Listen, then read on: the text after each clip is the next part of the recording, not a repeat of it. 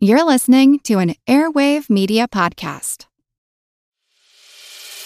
As a longtime foreign correspondent, I've worked in lots of places, but nowhere as important to the world as China.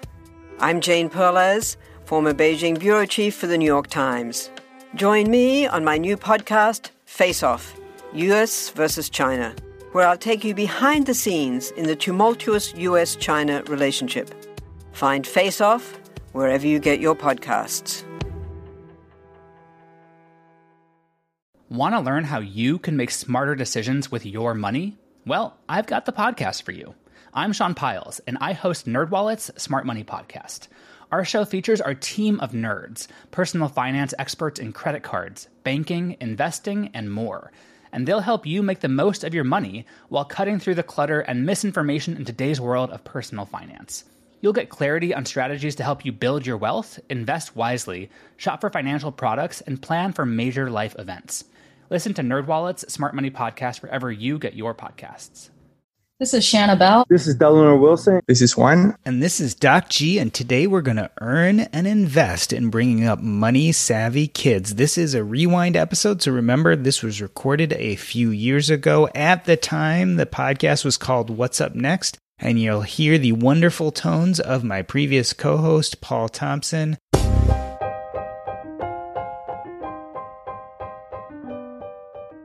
I hope you enjoy this conversation. It was recorded right around Father's Day two years ago, so you'll hear some references there. But it is as important today as it was back then. How do we teach our kids about money? So, Paul Thompson, what's up next? Well, Doc, we just got through finishing through with Father's Day, and I think about what I'm going to be like as a father to my children. And one of the questions that we continue to come back to is how do we teach our kids about money? So we have three guests on here today who all have kids and have their own insights on how they raise their kids talking about money. So I'll have each of them go through a quick introduction and then we'll just dig into some more questions. So, my name is Shanna Bell. I am a holistic health advisor, a freelance writer in the health and finance space, and an author a new book that just got released this year. I'm a part of a blended family with five kids, two of which were mine, three of which were my spouse's. So we have five. Yes, we're one shy of the Brady Bunch, and no, there will never be a sixth. Yeah, my name is Juan. I currently live in Raleigh, North Carolina. I'm from Colombia originally. I was born and raised over there, moved to the US for college, and just kind of ended up staying here. I have a two and a half year old daughter, and I'm a CPA during the day and a tennis and FI enthusiast during the night. Delano Wilson, U.S. Army vet, IT entrepreneur based out of Austin, Texas. And uh, I have two kids, one 10 and one 3. So, Shanna, I want to start off with you. Tell me how you first discovered the financial independence movement. First discovered it when I was freelance writing in the finance space and became part of a large group called FinCon, and got really involved with them because I've always been interested in finance and have always been creative with money, mostly due to necessity, but then after that, due to pure love of the game. And then I discovered the FI movement as another, I guess, faction of the larger financial group and just fell in love with the idea. And there it was. Yeah, I think a lot of people don't realize that there is a whole world of personal finance that does not revolve around financial independence. Uh, we talk about it here a lot, but it is a large, large community, and financial independence is just a small part of it. How about you, Juan? Can you tell me when you first heard the term financial independence and how it struck you? Yeah, absolutely. So it was back in 2015. I was thinking about starting a website about personal finance, and I was telling one of my friends about, and he said, "Why don't you check out Mr. Money Mustache?" And I did, and I was like, "Oh crap! What I'm trying to create already exists." But um, I absolutely loved it, and you know, I've been in the community ever since.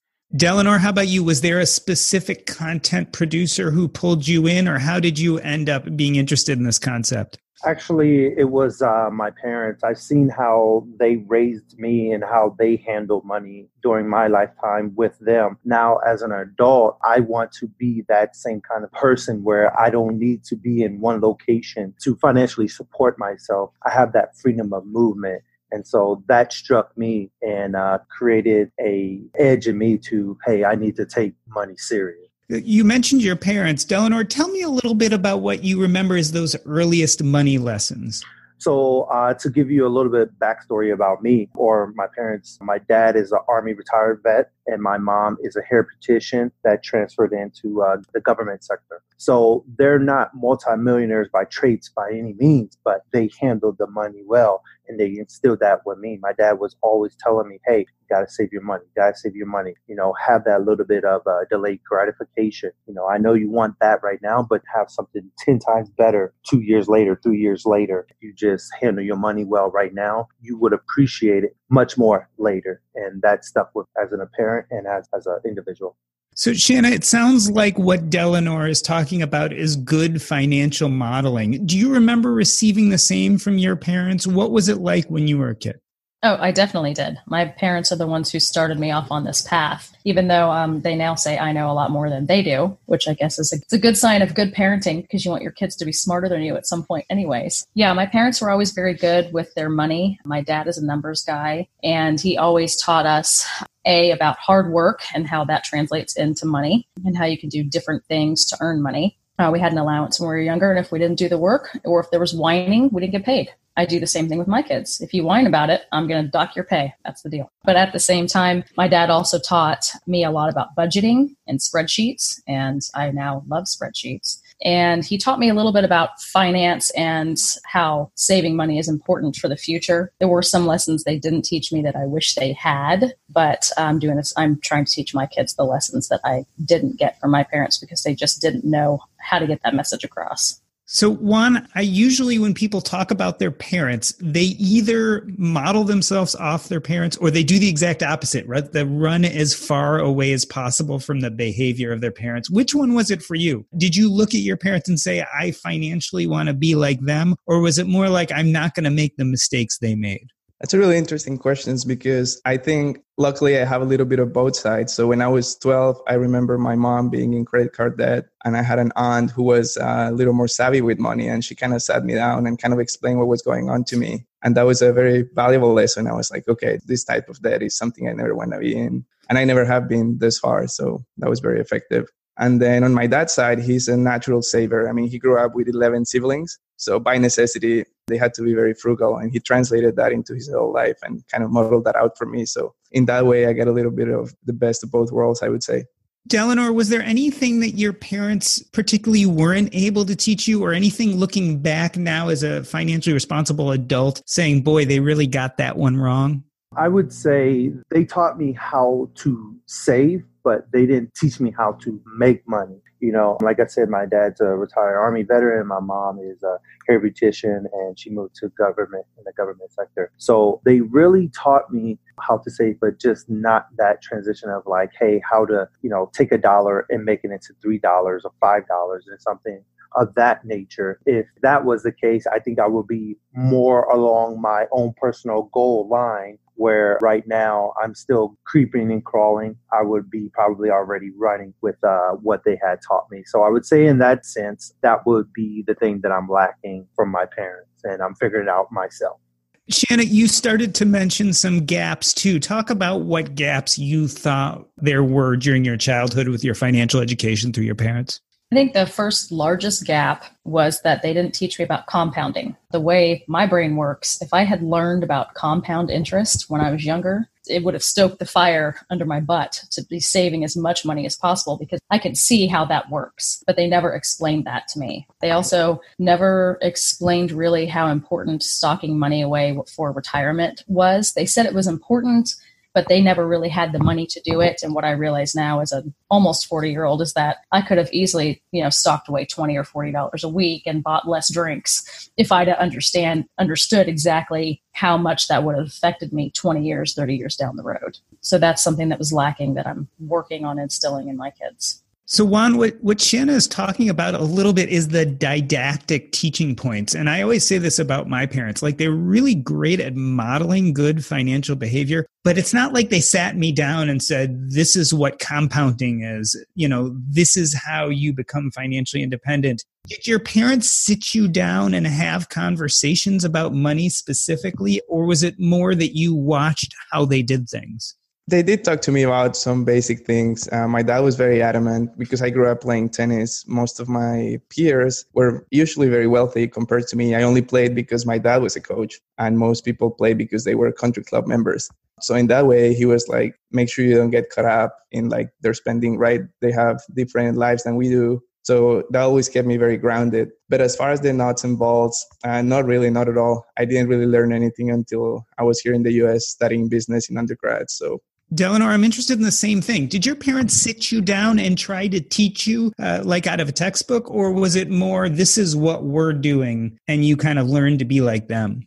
It was more of shadowing type of thing. I never got set down at a particular time and, and the books were open and hey, this is how we're gonna go line by line to do this. It was never like that. It was more of a shadowing thing. I would see how he handled money. I remember as a young kid going to the bank, you know, a lot of times with my parents when they would get their check, you know, back in the day, for my father, they would actually have to report to the payroll officer, get the check, and then go cash it, you know, and I would be there for an hour waiting for my dad to get next in line to cash the check, you know, to divide it up into different accounts, this into savings, that went into checking. And so I saw how he did it that way. I never actually was told it's it's kind of like this, you know, it's kind of like someone who's obese they know they should lose weight, it's like telling them, hey, you should lose weight, you should lose weight, but not actually giving them a strategy or a method. You know, it really doesn't help them, but uh, unless you shadow and figure out how to do it, then that, that can be your cure. And so that was pretty much mine, just shadowing my father and my mother and figuring out how to actually get financial independence.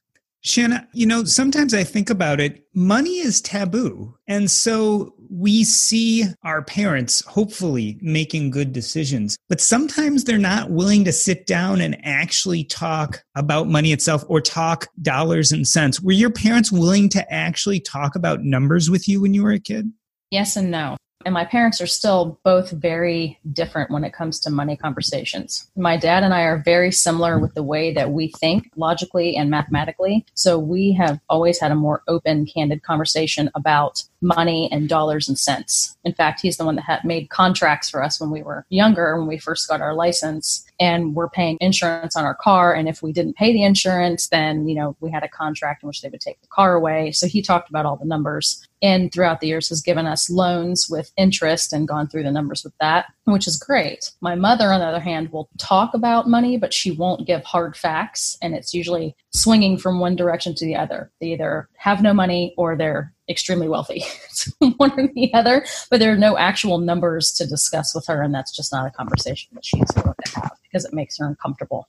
And Juan, was it the same with you? Did you actually have conversations about specifics about money, about numbers, or was it all generalizations? We did talk numbers. Like I asked my parents how much money they made, and they kind of answer. And I was just a very curious kid. I would ask, like, okay, so how much do your friends make, and how much do doctors make, and this and that. So we always kind of talk numbers. I just think they didn't have the academic, not really academic, but just the knowledge to teach me something like compound interest or like the stock market. But it wasn't taboo in that way. It was just maybe they like the technical knowledge. So, Delano, let's talk a little bit about you, how you handled money as a kid. Were you given an allowance? Yeah, I was given an allowance. Uh, I had to work for it. So I cut the grass. My parents would give me a certain amount of money, or I would bring home good grades and I was no way, shape, or form an A student or anything like that. School just doesn't resonate that well with me. Education does, but school doesn't. And so I didn't get much money that way, but doing things, I would get money that way, shoveling our driveway or a neighbor's driveway, cutting the grass, or helping my dad clean his vehicles and stuff like that. So I would get money various that way. And then also that, you know, entrepreneurial side of me, I would go out and like sell candies and things like that to uh, make some money. Shannon, where did you get your money as a kid? Did you get an allowance or did you have a job? Were you employed? Both. It depends on the age range. I started my first entrepreneurial job when I was about seven, killing snails in Southern California, which is a horrible thing. I know. I'm going straight to hell. Um,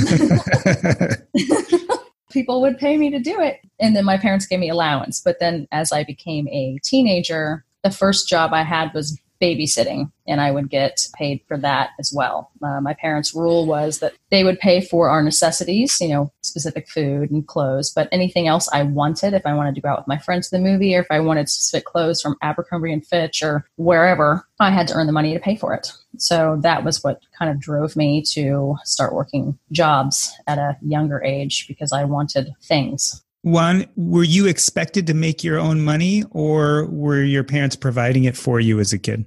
Yeah, up until when I was 12, it was mostly provided as long as I kind of got good grades, was a good kid. I kind of got what I needed. But right about when I turned 12, I started traveling to tennis tournaments by myself because my dad couldn't always afford to go with me. So I would be given, say, $200 for like a four day tournament. And uh, they would say, like, okay, this is your money you know if you run out of it you're out of luck. But it was mainly to buy food and it was always enough. But it was a really valuable lesson because that's when i really had to think okay money is not unlimited and if i run out i'm in a strange town without my mom and dad so i better be careful with this money. So that was a very valuable lesson for me. And at that age was tennis your job so to speak? Or was there an idea that you would go out and earn money somewhere outside of the house tennis was 100% my job. I would say it even trumped grades at school sometimes. So yeah, it was just very important to our family. So, but actually back to that, when I was about maybe two years later, my dad had me start teaching tennis lessons. And that was also super valuable because that's the first time I made a connection to, okay, this is how money is made and this is hard work. You know, you're 90 degrees in the sun like you know running up and down for like an hour and at the end of it you get like 15 bucks i was like okay maybe maybe i'll be careful with what i buy because it is hard to come by Delano, you mentioned the difference between education and school. Was college on your horizon uh, when you were young at home? And was the idea that you were going to have to pay for it yourself if you went? College, I really didn't care much about. It was sport that I cared about. So I went to college because of basketball. I was on my high school basketball team and I was a walk on for college. And so when basketball didn't work out, college just mysteriously did not work out as well either. But I paid some of it myself through student loans, and my mom assisted me as well with some money. For the most part, it was my own student loans that got me to college. I still don't have a degree today. I have like 96 credit towards everything and towards nothing. but pretty much, yeah, I went to college after high school, and um, when basketball did not work out, college didn't work out for me as well, and I just dropped out and joined the military, and yeah, went from there. You know, listening to both you and Juan speak, was there some thought in the back of your mind that, hey, maybe sports would be my financial path?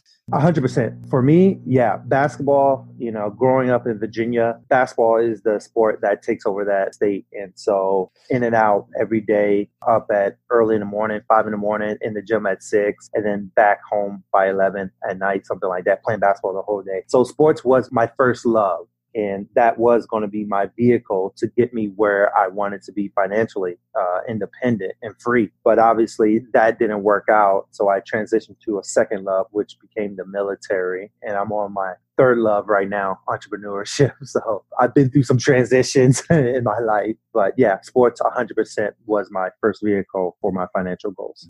Yeah, for me, definitely. That was the way out of, let's call it the middle class, just much like college might be in the US because if I didn't play sports, I would go to college in Colombia. I would kind of stay in Colombia, get a middle class job. And that just sounded very boring to me. Maybe back then I still had a little bit of the fire mindset in me. So tennis, I was going to either hit it big by becoming professional or at the very least getting a scholarship in the United States, which was what ended up happening. So yeah, it was definitely kind of the way to a better life.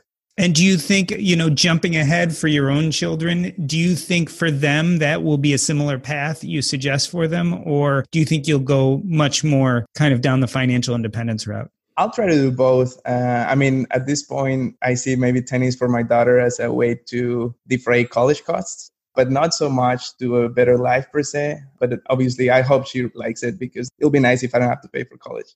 Shanna, was there much thought about who would pay for college for you? I mean, did you start really saving up when you were on your way there? My parents decided to do the complete opposite of what their parents did. Neither one of their parents could afford to pay for them to go to college. And my father was the youngest of five, so there was no money left when it came to his turn. So he ended up paying for his own, and they didn't want that for us. So they decided they were going to front the costs for all three of us to go to college. Much to their detriment now at almost retirement, they are still paying it off. So that's a mistake I won't make.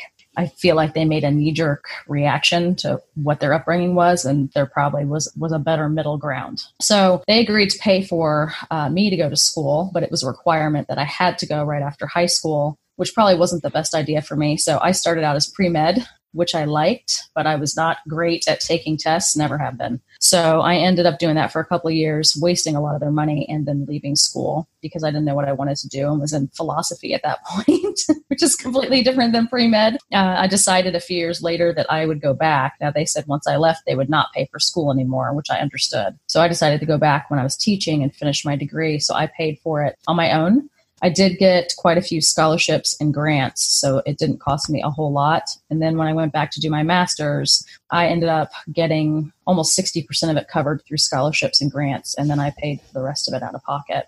So, was college the line in the sand? Was that the kind of agreement we'll pay for college, but then you're on your own? Yes, it was. And then when I left college, I was completely, I mean, I was on my own in college anyways. They were only paying for the college costs. So I worked multiple jobs in college. I think at one point up to six when I was in college because I wanted money to live the way I wanted to live and play and travel. So that probably didn't help my first college experience because I was working too much. And Delano, when did you know that you were on your own and your parents were done paying for things? When I joined the military, big time. When I went to college, uh, when I turned 18, dropped out, and then I came back to my parents' house for about six months, and then I joined the military. After that point, the transition into like adulthood was uh, major for me because seeing how my family is, most of my family, they're not with their same spouse. So their kids have a different father or a different mother or something like that. In my family, I'm the only one who is with my same original parents. My mom is my mom and my dad is my dad who live together in this house. But like I said, when I joined the military, that was a wide awakening for me because I left that state, went to North Carolina to basic training. Then I went down to Augusta, Georgia for individual training. And my first duty station was Fort Bragg, North Carolina. And so from that point, you know, that was job number like three or four for me. And it's a whole lifestyle where they tell you everything you got to do, but they give you a decent check too. And a lot of new soldiers blow it, you know, blowing on alcohol or a new car, you know. And I was one of those soldiers that did that. You know, I blew it. I brought a new car and you know, you get paid on the 15th, on the 16th, it's already spent. And so I realized at some point later down the road, I realized like, man, this is not for me. This is good lifestyle. I have no money at the end of the month, or the month is longer than my money. And so um, I'm having issues. I need to turn something around. So that was a wide waking event for me to know that, hey, my financial independence is based on me. So, Delano, you really bring up a fascinating topic. And I think it's important for our conversation here because we're talking a lot about you guys before we talk about how you're going to bring up your children. But it's interesting. You had these financial role models, you had your parents, you grew up in this household, yet in some ways it didn't save you from that moment when you got the first paycheck and started spending. So, kind of, what do you think brought you back? Like, was it the teaching you got from your parents as a kid, or was it that you just had to experience it first before you got savvy with your money? What do you think it is that turned the tide? It was definitely the experience. I mean, you can tell someone, hey, don't touch that. It's hot. Don't touch that. It's hot. Until you touch it and find out that it's hot, you're not going to learn. I can give you all the tools. I can give you the best personal trainer in the world, but you got to make the decision, you know, at some point that, okay, I am going to get my financial independence together. And so that's pretty much how I operate in my mind is I got to experience it for myself, you know, like I'm a motorcycle junkie as well. I love motorcycles and aviation, things of that nature. I got to my first motorcycle accident not shortly after I got my motorcycle, you know. And now I figure, oh, I really can crash and burn and get hurt, you know. And so taking that experience into aviation, I don't want to go down that route, you know. I learned from financial goals and financial experience, and then from uh, motorcycle experience that some things are left where they are and you don't need to experience it But in that type of sense, yes, I had to experience it to figure out that, yes, this hurts and this isn't good for me. This isn't something that I should be proud of. And I need to take the intestinal fortitude, discipline necessary to change my lifestyle.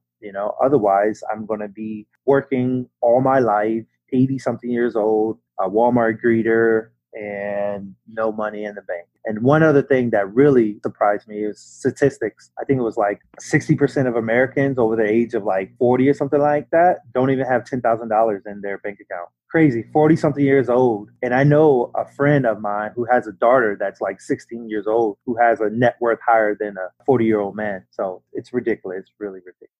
Shanna, I want to touch on this conversation a little more because you kind of hint at it too. You say that you got a lot of this didactic teaching from your parents, and yet you also mentioned that maybe them paying for college gave you a little bit of freedom not to be serious yet. What was it? Was it the teaching you got from your parents, or did you have to, as Delano is saying, experience some of that freedom before you could get serious about your finances?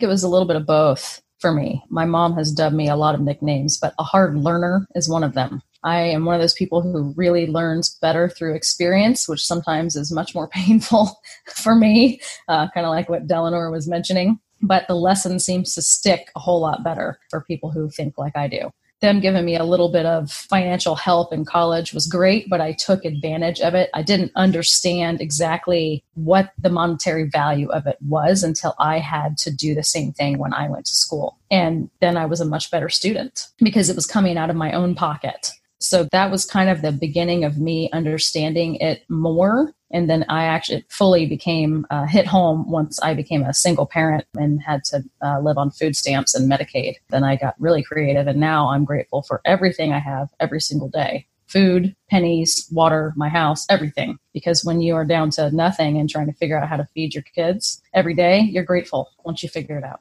So having kids very much changed your financial trajectory. Is that safe to say? Yes. Uh, well, that and getting married to my ex husband who had no understanding of finances or even uh, a checking account, which I did not know before we got married. So, but yes, so having kids definitely changes your financial trajectory to financial independence because children cost money. Contrary to popular belief, they're not free. And if you are married to somebody who doesn't uh, have the same financial perspective as you, then that makes it even more difficult. And in my case, certainly set me back quite a few years. I was in a much worse financial position once I got divorced than I was before I ever met my ex husband. But financial lessons learned. Juan, talk about that a little bit. How did getting married change your financial trajectory? And certainly, how is having a child done that to you? Yeah, getting married first. So I'm very fortunate that my wife, then back then girlfriend, was kind of always a little bit into this mindset. In fact, when we first started dating, I tried to impress her by taking her to like nice restaurants and buying her nice things. And she very quickly kind of let me know this does not impress me.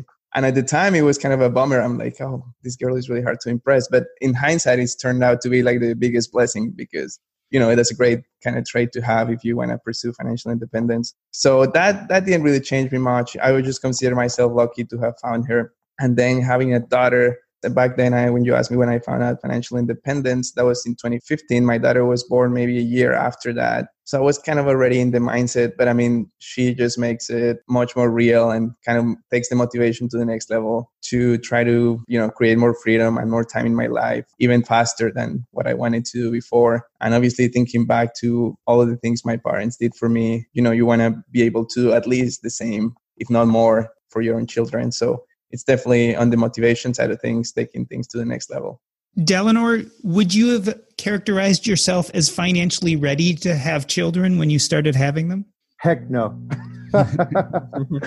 uh, actually, pretty cool because my first child was a unplanned pregnancy. Me and my wife at that time were dual military, and uh, we had an unplanned pregnancy and then life started to go downhill from there she's in her unit and they're always going to the field i wanted to be like sf ranger everything you know so i'm going to school after school after school and i was thinking about myself mainly at that time so i had a lot of growing up to do. I had my first son when I was 20, and I got married when I was 21. So I was very, very young when that came along. And my second child was unplanned as well. But with this relationship that I'm in now with my current wife, we're good. And we are planning for our last and third child. So, with that being said, I took some lessons learned from when I was much younger and brought them to where I am today, and we're implementing them. And everything should be a little bit more strategic instead of shooting from the hip this time. So, Shanna, what Delano seems to be saying is that there was an evolution of financial knowledge and savviness that came along with having children. Were children a big part of the reason for financial independence for you? Was it a big part of the impetus to start being more careful with your money? I would say yes, although I've never really thought of it from that perspective. But as a parent, I want my children to do better than I have done. So, and I want them to learn from my mistakes as much as they can without having to repeat them themselves. So, I want to be able to give the kid what I can give them, but I also want to be able to teach them uh, more financial lessons than my parents did so that they will do better than I have at an earlier point in their life. That's my my ultimate goal. And then also so that I can try so my spouse and I can try and retire by the time our youngest one gets out of the house. so we can enjoy more of our life at a younger age.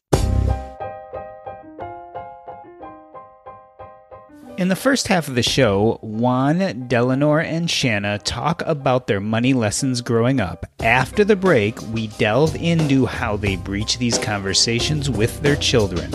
But first, all right, so most of us know the bad news already. If you were using Mint as a budgeting app, it has shut down. But the good news is there's something better, and it's called Monarch Money. I started using Monarch Money myself about five months ago, and I knew immediately that I liked it more than any other budgeting app I had ever used. For one, it focuses on collaboration. This is easy to share with your spouse, your partner, your financial advisor, and it's aspirational. Not only can you look at your current budget, but what do you want to buy? What do you want your goals to be? You can focus on those in Monarch Money. It's the next generation of personal finance apps. Monarch is the top rated all in one personal finance app. It gives you a comprehensive view of all your accounts, investments, transactions, and more. Furthermore, you can create custom budgets, track progress toward financial goals, and collaborate with your partner. And now get an extended 30-day free trial when you go to monarchmoney.com slash earn. Again, that's monarchmoney.com slash E-A-R-N. What I like about this app is it's intuitive, easy to use, quick to sign on. It's collaborative, as we talked about. It's customizable. The idea is you can use this app the way you want to use it. And the reason why is the Monarch Money team is customer focused. They are focusing on you, me, and all the other people who want to use this app to live a better financial life.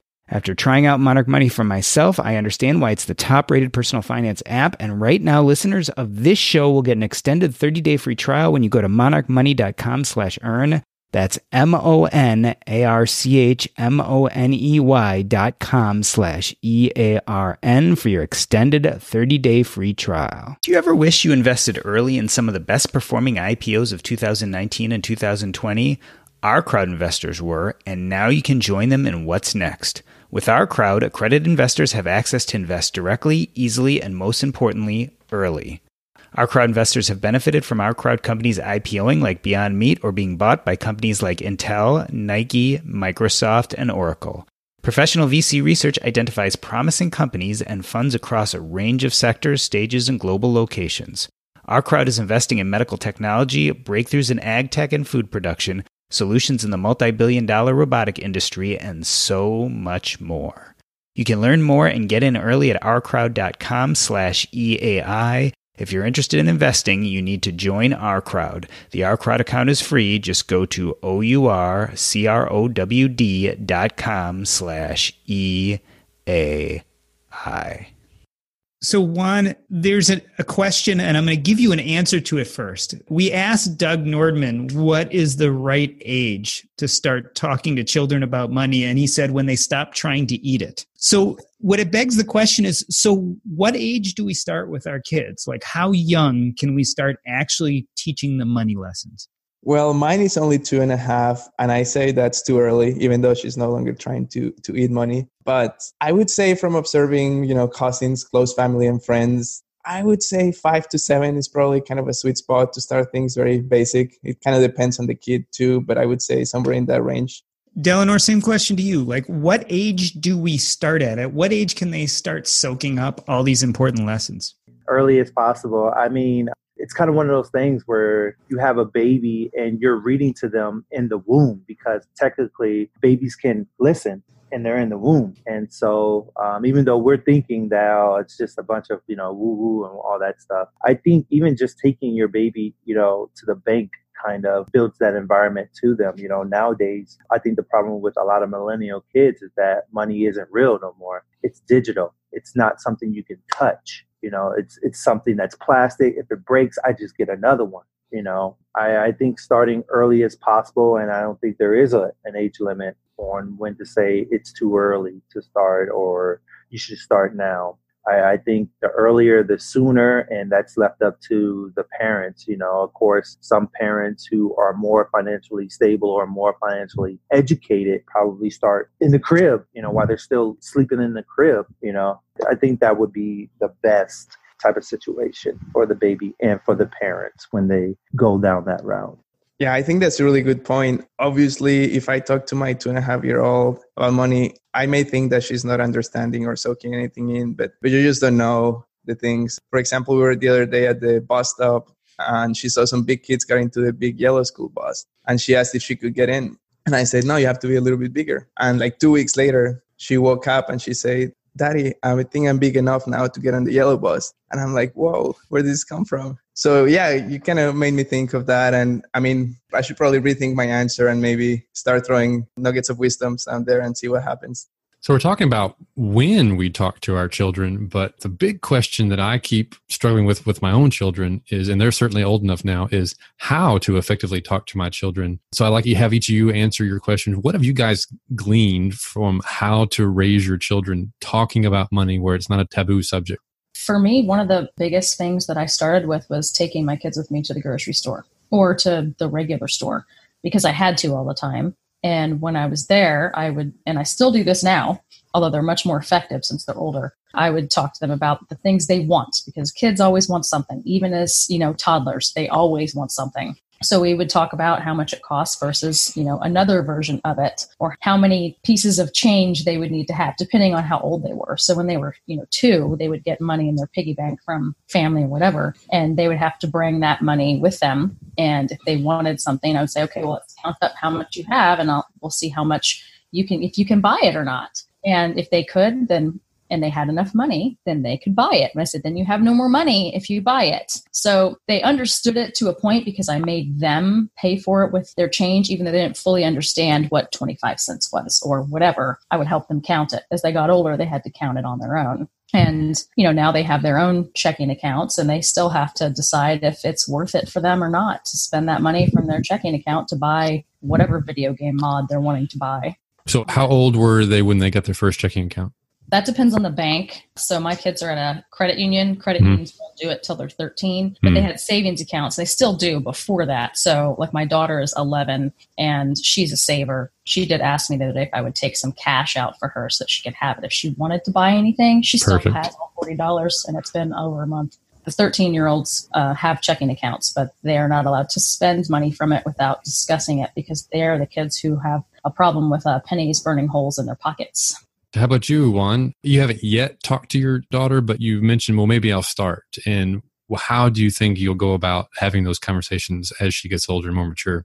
Yeah, definitely. I think one important thing that I will try my best not to do is to be too insistent and kind of take it too far because sometimes kids can revel on that. And she's done that with food. You know, you tell her to eat her veggies and she won't do it, but you leave her alone and she might try them out of curiosity. So uh, it's always for me. It's you know I haven't thought of the specifics too much, but I would definitely try not to go too hard, too strong, and turn her off the subject entirely. Uh, one thing that comes to mind, I really like this idea, and I know several people in the community do it, of having a bank of that that mm-hmm. accrues interest to something like one percent per month, just something really high at first to like teach them and watch them have that bulb moment that money can grow. But obviously, that's something you want to shut down before it breaks you, you know, when they're older. But, but that's one thing that comes to mind.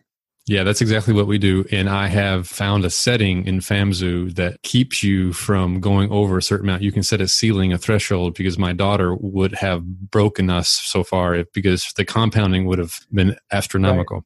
The other thing that we do with the older ones now is we have a custodial Roth IRA for the kids, which that and they help pick the ETFs that they want to put there. I had to explain to them what ETFs were. So that was a fun game and they had to pick them. And so anytime they earn money, now they work for my business, the dog boarding part of the business. So they get to pick up dog poop, which they hate, but too bad. We pay them once a month. And so they get that a lot instead of allowance. And so then they get to see the compounding from the Roth IRA, which can also be used for college expenses when the time comes. But I found the compounding there is a lot better than just the uh, the regular savings accounts that we've been able to get at the banks. So we kind of do both.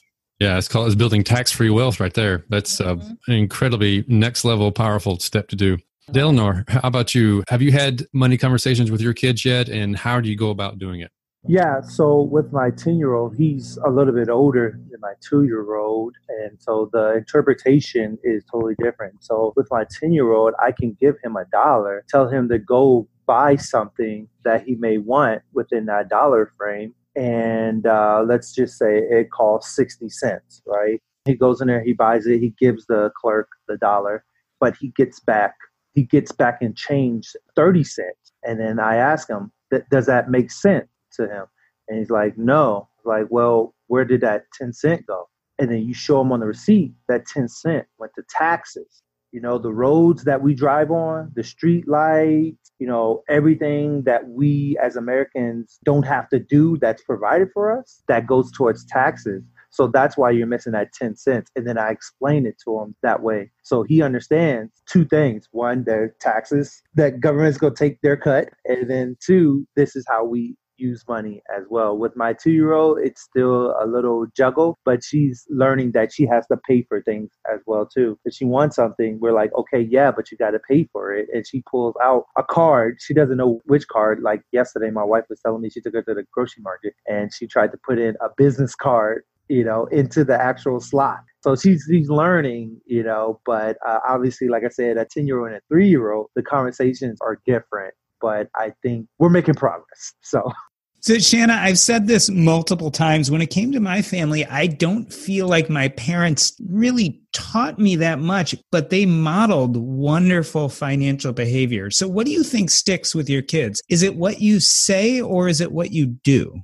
My kids, it's more what I do. They are definitely experiential and they do mimic behavior as most children do. Mean, they've heard what I've talked about because I do talk about finance and personal finance a lot in speaking engagements, podcasts, and writing. So they're used to hearing it. They tune me out now. That's to be expected. Kids generally tune out their parents after a certain point in time, but they see what we're doing and they're also around when we do a so we do a budget meeting every week on Sundays. So the kids are around when we do the budget meeting. Sometimes they're listening and they get involved and sometimes they don't. We don't care one way or the other.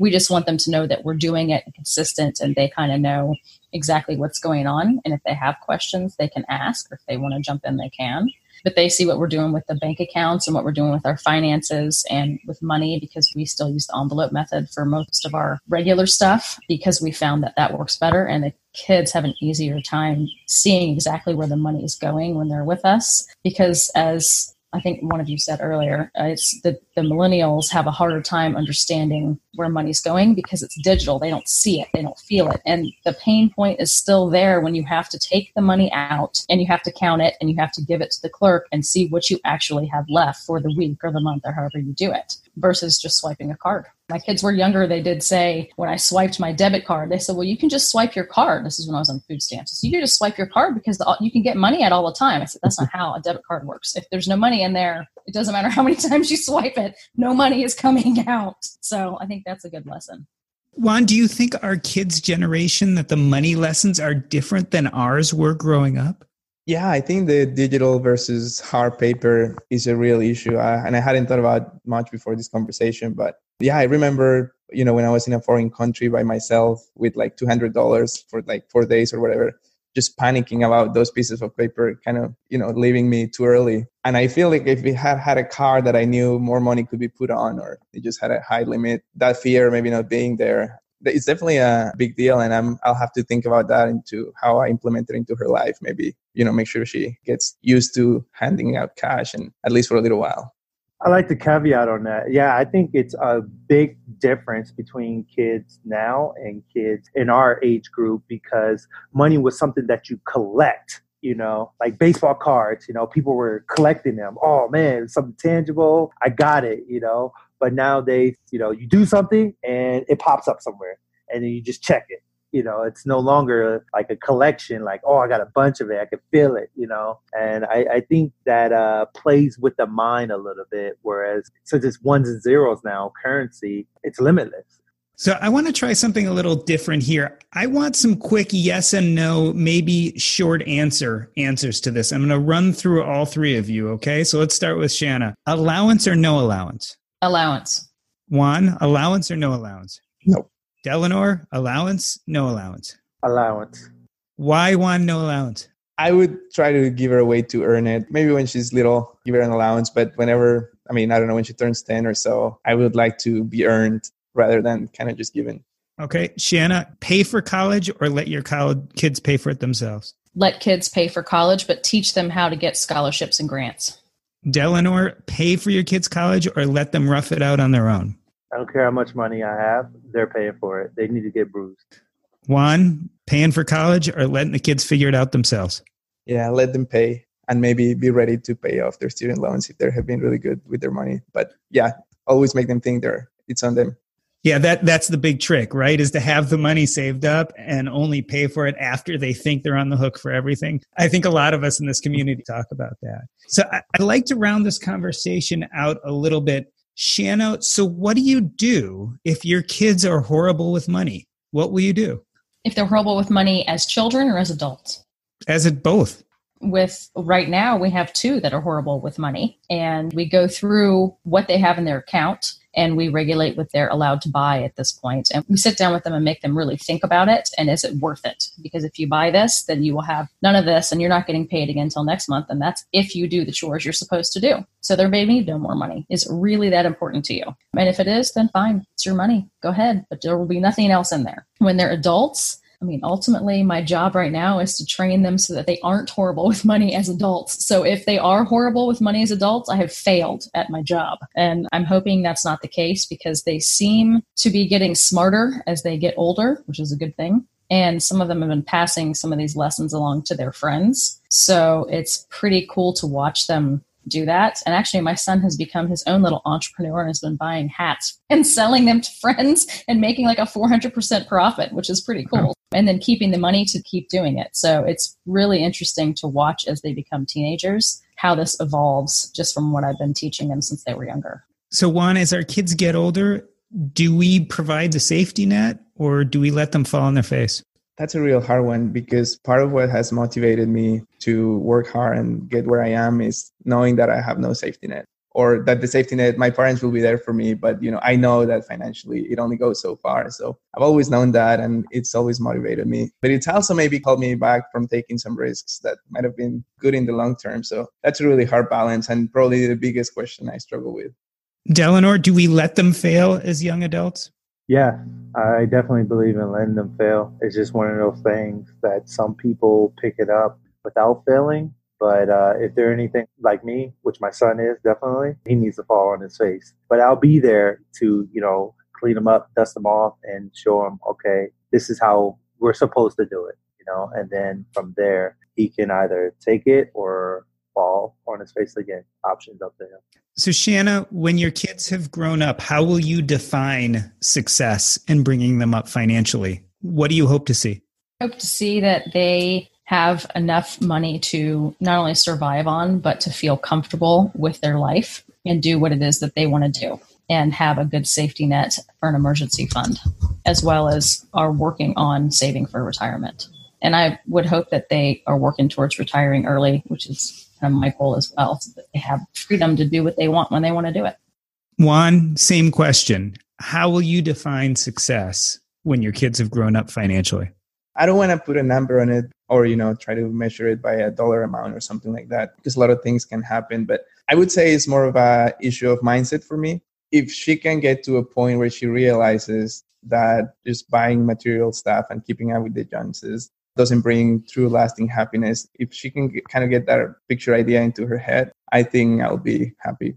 Delano, what does success with your children look like financially when they become adults? I agree with Juan. Definitely, I can't put a dollar amount onto it because what I consider success would be different from them, would be different from my neighbor and whatnot. But I, I, use a kind of a phrase like you need to be able to afford yourself. What that means is at some point in your life, you should, if you want something, you should be able to obtain it. Maybe not today, maybe tomorrow. Stop getting yourself into debt with loans and stuff like that. You know, high interest loans. Those exist because people don't have that weight, you know, that weight factor. They want it right now. And so, with that, the way I would define success is that my son and daughter, and hopefully our next child, will be able to provide for themselves, you know, as being a good contribution to society. You know, they don't need government assistance, you know, they don't ask for loans from mommy and daddy or from their friends or anything like that. It's just simple, hey, this is what I want. It may be a $2 thing or it may be a $200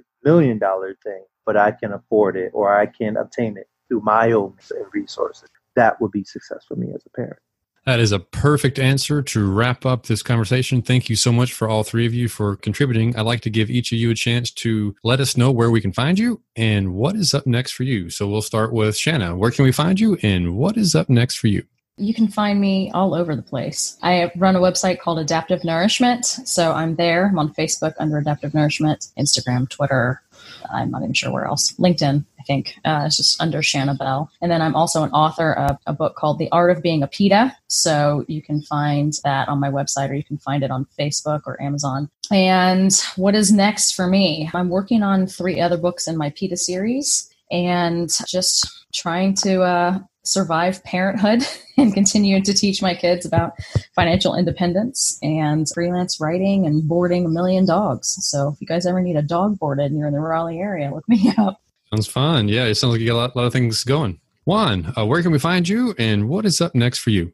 I have a small blog slash personal diary at financeclever.com. You can find me there. I'm also on the What's Up Next Facebook group under Juan Pablo and I'm pretty active on the local meetup groups here in Raleigh. So that's where you can find me. And what's up next for me is we're planning a trip for my daughter's birthday in a few months. We're probably gonna go overseas somewhere and try to catch up with family as much as possible. Other than that, just uh, working hard at my job and try to spend as much time with my daughter as I can.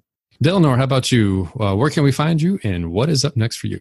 Uh, you can find me on all social media, Delano K. Wilson Jr. or at Delk Wilson Jr. D E L K Wilson Jr. I own a business, uh, IT business firm. We manage small business network, things of that nature. And so, what's up next for me is just growing that business, taking it from a startup to a self sustaining business and prospering with that. So, that's what's up next with me.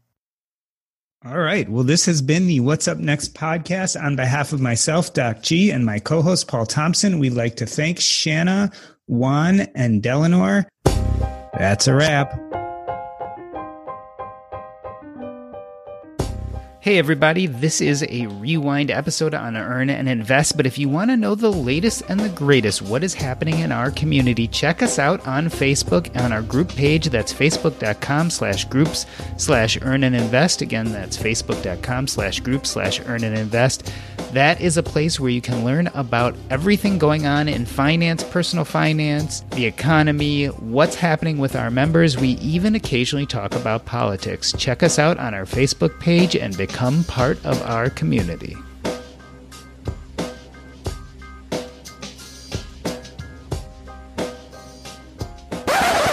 Good job, guys. Awesome. awesome. That was fun. Thank you. Yeah, that was a lot of fun. You guys do very well. What are we not talking about in the financial independent movement that you wish people were talking about? Are there any uh, gaps? Strategic ways of doing it, I would say. I think Shanna brought up a good point. The envelope method. Yeah. You know, that's just kind of difficult nowadays because of digital currency, you know. but even still, though, you know, you can go and you know, cash that money out and then put it into an envelope still, you know. Mm-hmm. I just think of strategic methods of doing it instead of just telling someone, hey, save your money, save your money. Well, that doesn't tell no one really anything. Everyone knows they should be saving money. You know, maybe it's just the lack of knowledge, you know, of education, you know, of how to actually do it. The strategies to actually get there. Exactly. I'd like to learn more about, um, and this may just be me from an entrepreneur perspective, but I'm always looking for new ways to um, keep more of my money and pay less in taxes. So I'm always looking for tax loopholes, whether it's with children or with business or individually. All right, it's good having you guys. Yeah, I thank you guys for coming on. Tech moves fast, so keep pace with the Daily Crunch podcast from TechCrunch. With new episodes every day, this podcast will give you a quick overview on everything you need and should know about startups, new tech, regulations, and more. Listen to TechCrunch Daily Crunch now, wherever you get your podcasts. That's TechCrunch Daily Crunch, wherever you get your podcasts. The corporate world is like the ocean. It's alluring, but it's also full of deadly creatures that can shred you to pieces. It becomes kind of like a Game of Thrones political arena where everyone's trying to murder you to get your job. My family doesn't come from corporate background, so I didn't have any sort of guidance in that. This is not your typical work podcast. Sometimes you need to be empathetic, and then there are times that you ask for input, but you don't really give a shit. Listen to the Ambie Award nominated podcast, Surfing Corporate. Stretch opportunity? What is this, yoga class? Get out of here.